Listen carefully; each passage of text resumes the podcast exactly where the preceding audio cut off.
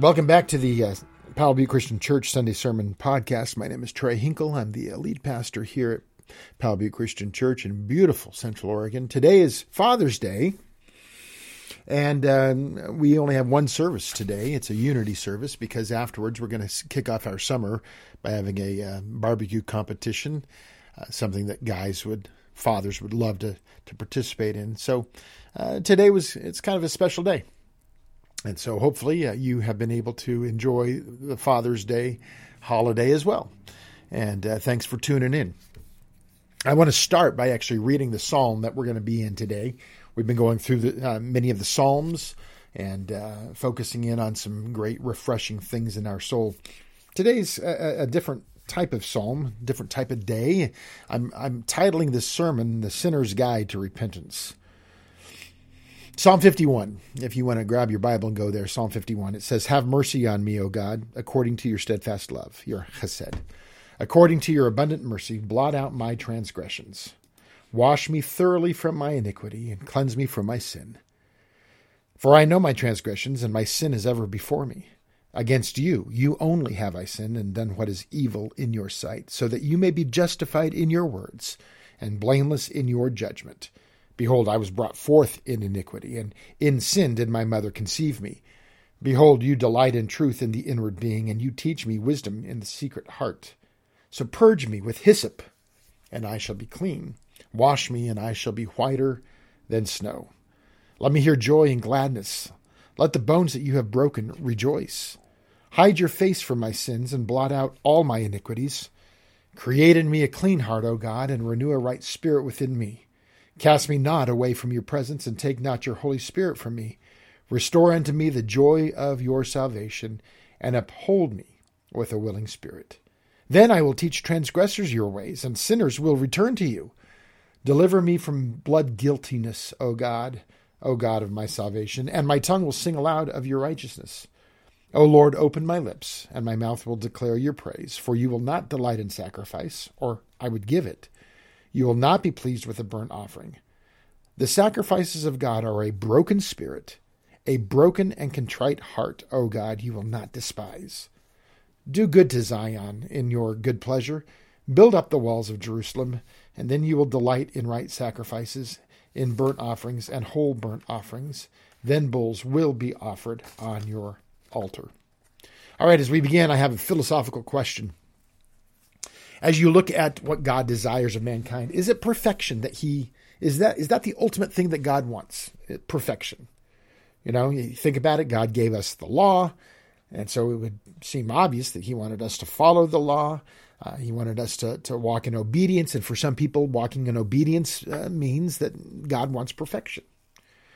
Now, here's an issue, though, that arises if that's the way that you see things. If you're acquainted with the history of God's people, as we read it in the Old Testament, you'll see two distinct patterns emerge. First of all, you'll see a pattern of imperfection of God's people.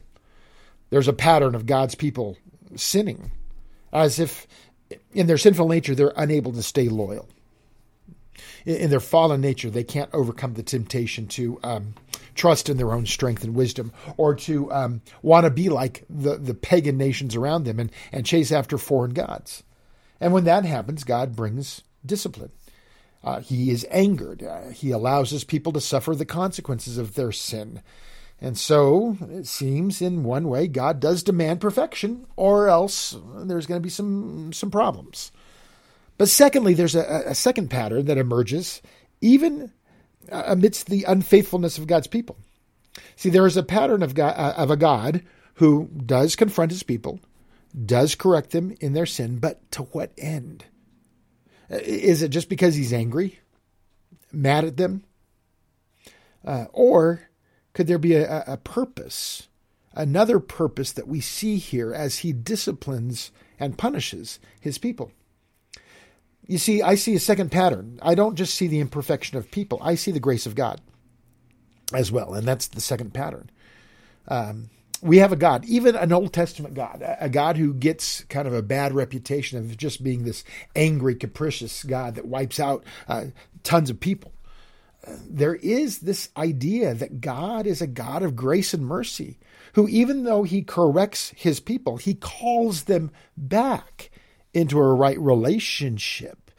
And so you might say that ultimately, though perfection is something that God wants us to strive after, there might actually be something higher than a standard of perfection.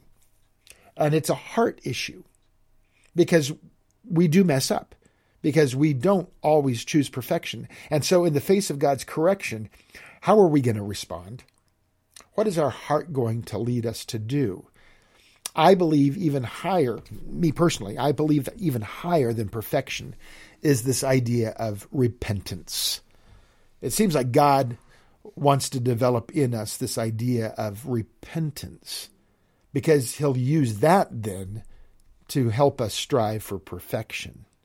So I, I, guess you can say perfection is something that God desires, but until we get there, on our way there, God wants to teach our hearts the path towards perfection, which makes a heart of repentance so crucial for our spiritual lives.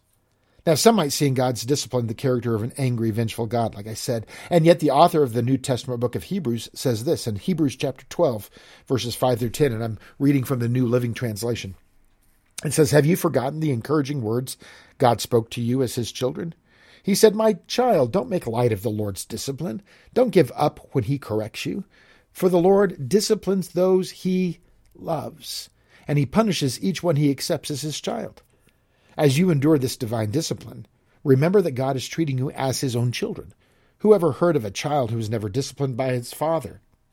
The author of Hebrews continues If God doesn't discipline you as he does all of his children, it means that you are illegitimate and are not really his children at all. Since we respected our earthly fathers who disciplined us, shouldn't we submit even more to the discipline of the Father of our spirits and live forever?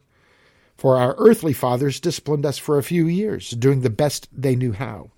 But God's discipline is always good for us, so that we might share in His holiness.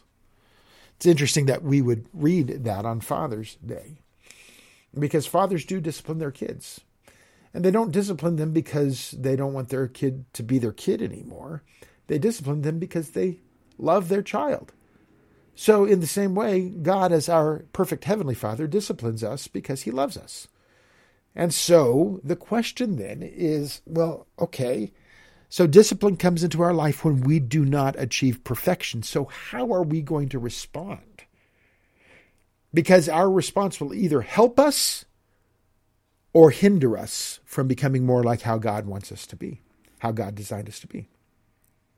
Now, the context of this psalm is, is found in quite the wordy title. I, I didn't read that title, but basically, it, it, the, the title of this song is To the Choir Master, a psalm of David when Nathan the prophet went to him after he had gone into Bathsheba.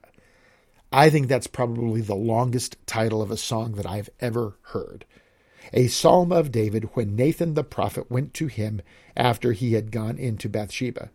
pretty specific, okay? But therein we see the context of this psalm. The context is one of the greatest examples of somebody following after his own desires. And then God's confronting him and calling him into repentance in a sort of a wake up call. This is an, an event in David's life, King David's life, where he broke the last five of the Ten Commandments in a series of sinful choices. There's covetousness, there's adultery, there's murder, there's theft, there's lying, all rolled up into one extensive soap opera type event. And as David is confronted by one of God's spokespeople, one of his prophets, we see in his response what I like to call the sinner's guide to repentance. Now, by the way, when looking at the psalm, the great reformer, Martin Luther, said that within Protestant churches there is no other psalm which is more often prayed by believers than this one. And that makes sense because we who are saved, well, we still struggle with our sinful nature. We, have been given the great gift of grace as Jesus' sacrificial death opened the way for us to receive God's mercy and forgiveness and eventual purification from our sins. And here in Psalm 51, we're taught to look to a Savior who will embody God's mercy and steadfast love in the midst of our sin. We're going to spend the rest of the passage this morning look at three parts three parts of true repentance that we can see here in Psalm 51. The first thing I, I want you to see about true repentance is its transparency. Many people see David as a great king, but to get our heads around Psalm 51, we must really identify him as a great sinner as well. His story is found in 2 Samuel chapter 11. And essentially, in a nutshell, in, in the time when king, kings were supposed to go out to battle, King David decides to stay home at his palace. We're told that as he was enjoying his evening walk on the palace rooftops, he spied a woman on her rooftop bathing, naked, and he lusted after her. Now, knowing that it's good to be king, David has Bathsheba brought to him and he commits adultery. She ends up pregnant. Now, this embarrassing situation that King David uh, is in, he tries to cover it up. And being somewhat unsuccessful of trying to lie his way out of this, uh, David has her husband, who is serving him in the army, he has her husband killed in battle. It's a story of how sin escalates. Again, five commandments are broken in this series of unfortunate choices. Uh, he covets he's lusting, he's he's coveting, uh, which led to adultery, which leads to lying, which leads to stealing another man's wife by way of murder. Uh, by the way, on a side note, that's how sin works. When we don't deal with the sin as it begins in our life, it's it's like the weeds in my yard. Sin loves company. And what we see at play here is what the New Testament author James tells us in James chapter 1 he says each person is tempted when he is lured and enticed by his own desire. So you can't say the devil made me do it. We're tempted when we're lured and enticed by our own desire. And then he says desire, when it has conceived, gives birth to sin. And sin, when it is fully grown, brings forth death. You see a progression there from the, the conception to the birth to the full grown. There's sin right there.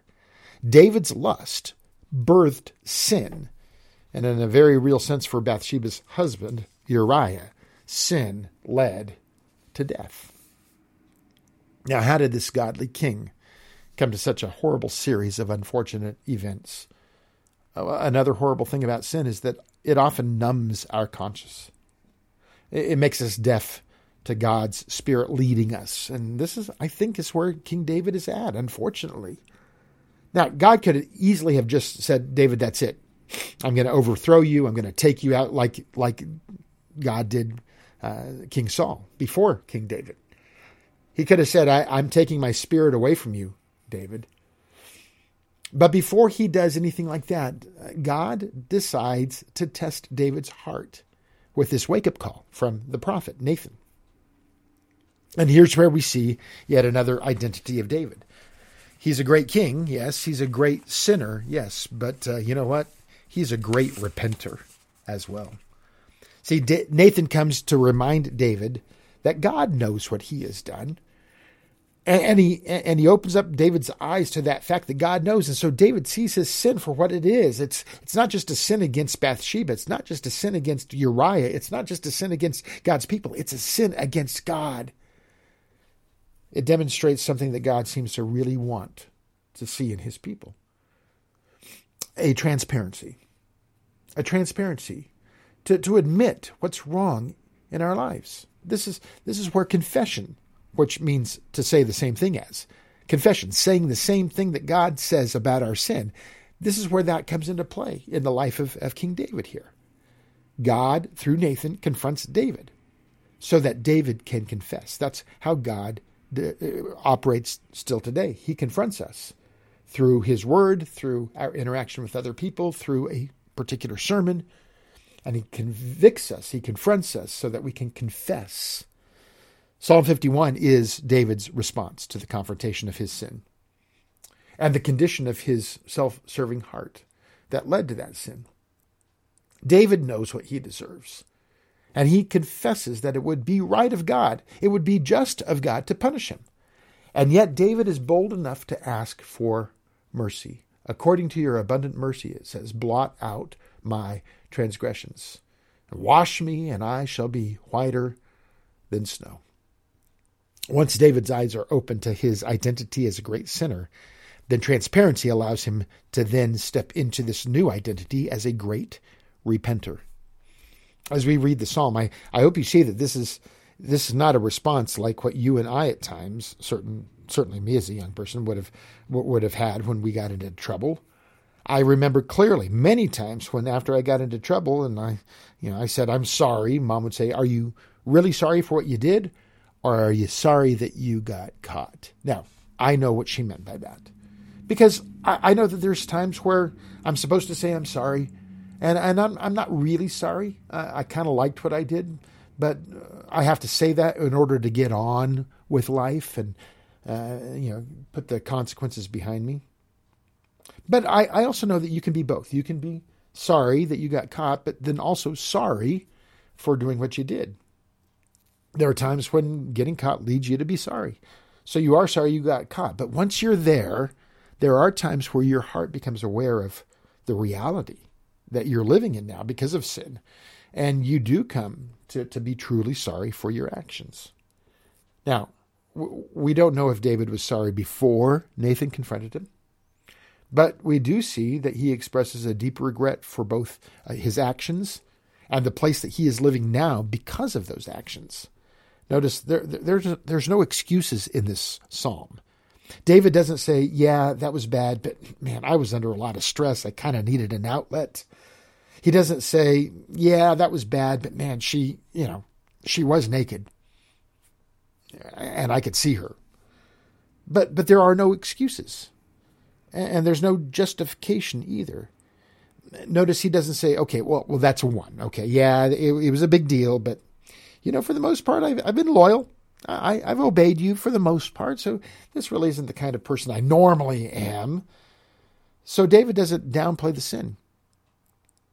But just as importantly, he doesn't despair in that sin either. In other words, we don't see him just saying, "Well, that's it. Forget it. I'm just I'm a horrible, horrible, horrible person. Just kill me now. Just take me out now because I stink." See, there's a balance in David's response, isn't there?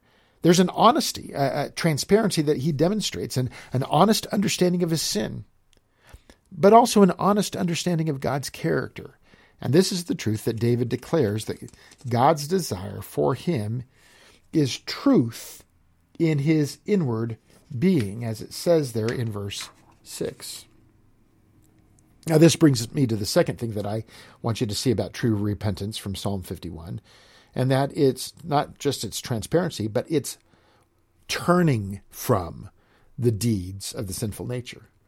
David says in the core of the psalm, Purge it from me, wash me, create in me something new. So, yes, there's an honesty that confesses the old but you can't help but feel the passion in these words, the passion uh, for God to do what only God can do. And that is, please make me better. Please make me better. I want to be better. I need you to help me. In in uh, John's first epistle, First John chapter one, there's an interesting opportunity that we read of in regard to sin, because John brings up the idea of being forgiven of our sins. In 1 John chapter 1, the first part of verse 9 says, If we confess our sins, he is faithful and just and will forgive us our sins. Yea, we love that. We love forgiveness. But he says it's faithful and just that he would forgive us our sins because it's, it's right and just of God to forgive our sins because the payment had been made. Jesus made that payment on the cross. Jesus' death bought us forgiveness. And so it is right and just of God to bring forgiveness to us and not to make us pay a second time because Jesus already paid. But John continues in that same verse. Not only will he forgive us our sins, but he will purify us. Purify us. A different word altogether than forgive. He will purify us from all unrighteousness. What, what this means is that forgiveness is the point in time that we are saved from the penalty of our sin because of what Jesus did on the cross. God wants to save us from the penalty of sin, but He also wants to save us from the power of sin. So He not only offers forgiveness through Jesus, but He offers purification through the work of the Holy Spirit, His power at work in us. Now, David has been called a man after God's own heart, despite his sin. Here in Psalm 51, I think we see why. See, David demonstrates this understanding that God wants to bring about a new order to our lives. God wants to recreate us into the image of his Son. God wants to make all things new in us. He doesn't want to just forgive us, he wants to make us new. And in this psalm, David is expressing the exact same desire. He wants to not just be forgiven, but he wants to be changed. He wants to be washed clean so that he never commits this sin ever again. He says, Purge this thing from me. Restore to me the joy of my salvation. In other words, he says, Can we can we just do a reset to my original factory default, please? See, that's the heart of repentance. The heart of repentance doesn't just want to be forgiven. Uh, the heart of repentance leads us into a kind of a love for the one who forgives us so much, so much so, such, such deep love that we don't ever want to go against his word ever again. This is why the Holy Spirit is such an important asset for you and I as believers, because it's his spirit that cuts away the sinful habits of our old life, our old self, begins to grow in us the fruit that will reflect the character of God. Without the Holy Spirit, we would wallow in our old ways. Jesus told us that it is He who is the vine, the, the plant that brings up the nutrients from the soil to produce fruit. The power of the produce is in the vine, but, but, the fruit that sprouts comes from the branches. And so Jesus said that uh, if you're going to follow Him, you need to cling to Him. He will give us the power to produce the fruit that will be seen by mankind. And He said, in order for this all to work as God designed it, you got to stay connected. Because apart from God's Spirit, we are told in Scripture that you and I can do nothing. This is why King David cries out to God, Help me, help me. Because without your help, I, I'd just be soon cast away. So please, let me keep your Holy Spirit. Uh, David saw the Holy Spirit leaving King Saul. He didn't want that to happen to him. So he's begging God, please let me keep your spirit at work in my life so that I may turn from my sin and follow you closer. And when he's there, then lastly, in Psalm 51, we see in true repentance a testimony. Yes, we see transparency, we see a turning from, and now we see a testimony. You see, once we live there, once we repent, once we experience God's forgiveness, His mercy, then that should lead us into a new and exciting purpose for our lives. See, in verse 13, there's a progression that David mentions. He says, Once I've been made right with God, then I'm going to teach other transgressors the ways of the Lord. I want to be involved in the process of helping other sinners, sinners who were in the same boat that I was. I want to help them turn back to God you know, this reminds me of what the apostle Paul tells us in 2 Corinthians chapter 5, that God through Christ reconciled us to himself, okay? But then he gave us the ministry of reconciliation. Now what does that mean? Well, he designed it so that once we are saved, we now let other people know through our words and through our actions how God is in the business of bringing people back to himself through Jesus. In other words, we have a testimony. We have a testimony. This is one of the most amazing aspects of the gospel. The creation and the expression of the joy of knowing we're forgiven, so much so that we, it just spills over. And people can see that. And, and not only can they see it, but there is this desire inside of us to share it with others, to let it spill over so that they can also experience the depth of the love of God, which is in Christ Jesus our Lord. See, there seems to be an aspect of God's design for our lives that as we grow in this grace of repentance, we then begin to share the opportunity to repent with other people. This is why, by the way, I've said this before, but I truly believe that this is why God entrusted the gospel message to knuckleheads like you and me. And not just give it to angels to, to proclaim, because angels are not like human beings. Human beings are the only creation of God who knows what it's like to have turned away from God but still be accepted back into his family. back into his presence, back into his purposes. We might have thought that we had royally messed up. King David sure had. I guess it doesn't take, though, a king in order to royally mess things up. Even ordinary people can make an extraordinary mess of things. And yet, through Jesus, because we find mercy and forgiveness of God, we now have a message, an amazing message, a message that we can share with other people who are in the same boat. And that, again, takes humility. Uh, not condemnation of other people, not condescension, condescension, but rather keeping with an attitude that, yes, all have sinned and all have fallen short of the glory of God. And there, but for the grace of God, go I. You know, David declares that in keeping with a spirit of repentance, he can now be confident as he teaches other people about the grace of God. He literally extends the grace of God to other people who are also in need of forgiveness. Because, as scripture says, it's the kindness of God that will lead people to repentance. And you and I have a story of experiencing that kindness. Why shouldn't we share that message with other people? Can you see how, if we stay in the mode of repentance, that God will use our testimony to encourage others as we uh, reach out to them and, and invite them to reach out to find God's grace and mercy in their life. This is one of those amazing byproducts of our being made right with God because now we have a story. And our story, that is ongoing, by the way, because we're not perfect. We always have to go back to God and, and keep a short account and, and be reminded of the amazing grace that He has for us that now we have a story, a testimony to encourage other people. This is one of the, yeah, so our story is used as a beacon for other people to see their way through the darkness into his marvelous light, as Peter, the apostle, wrote in his first letter.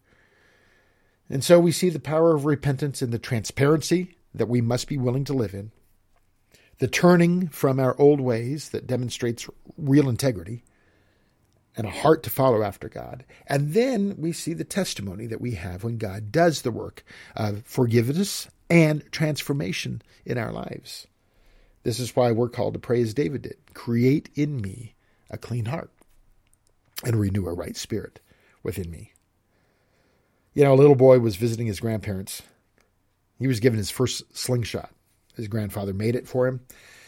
Now, now, as the grandfather gave the, the boy the slingshot, there were very clear instructions that uh, the slingshot was not meant to shoot at living things. He can hit cans, he can hit targets and things like that, but not living things. Well, as the little boy walked across the yard later on that day, he saw his grandma's pet duck. Well, it was too much of a temptation, so he took aim and let fly. And boy, it was a lucky shot because the stone hit the, the, the duck right in the head, and the duck fell over dead. Now, the boy then panicked. Um, he knew that he had done something wrong, so he hid the duck uh, under one of the outbuildings. And and as he hid the duck after he was done, he looked up and he saw his sister. She'd been watching the whole thing. She said nothing, smiled, but said nothing. After lunch that day, Grandma said to the boy's sister, Betty, let's watch the dishes. But Betty said, uh, Billy told me he wanted to help you in the kitchen today. Didn't you, Billy? And then she whispered, Remember the duck? Billy reluctantly agreed and said, Yes, I'll, I'll do the dishes. Later, Grandpa said, Hey, kids, you want to go fishing? Grandma says, Oh, I'm sorry. I need Betty to help help me make supper. Betty said, No, I think Billy wants to help you make supper, Grandma. And again, she whispered threateningly, Remember the duck. And so Billy stayed to help with supper while Betty went fishing with Grandpa. After several days of Billy basically becoming Betty's slave, he was doing both his chores and his sister's. Finally, he couldn't stand it, and he went to Grandma and confessed that he had killed her duck. Grandma says, I know, Billy. I know that you did. I watched it. I saw what you had done. I was standing at the window, saw the whole thing. But because I love you, I forgave you. But I wondered how long you were going to let Betty make a slave of you. Billy needed to come to freedom by confession. Psalm 51 is really a psalm of freedom because it speaks of God's desire for us to confess what we have done, what He already knows that we've done, but He wants us now to move out from under the thumb of slavery, of guilt and shame that the enemy uses to pull us away from Him. Yes, He calls us to follow the example of King David, to put into practice the principles found in the Sinner's Guide to Repentance transparency, turning from sin, and a testimony to share with others. By doing so, I believe this is the path to the perfection that God has eventually designed us to, to experience. He does give a, a standard for us to live by. But even higher than the standard of perfection, I believe, is a heart that is pliable clay in the hands of the perfect potter. So one day we can be made perfect. All right, well that's the uh, that's the message for us today. Happy Father's Day, and uh, thank you uh, to Lisa Welly for putting the podcast up on the platforms and doing all of the pr- production of it. Thank you, Steve Pittman, for being our tech guru here at the uh, church, and thank you for tuning in. We will check you out next week with one more song.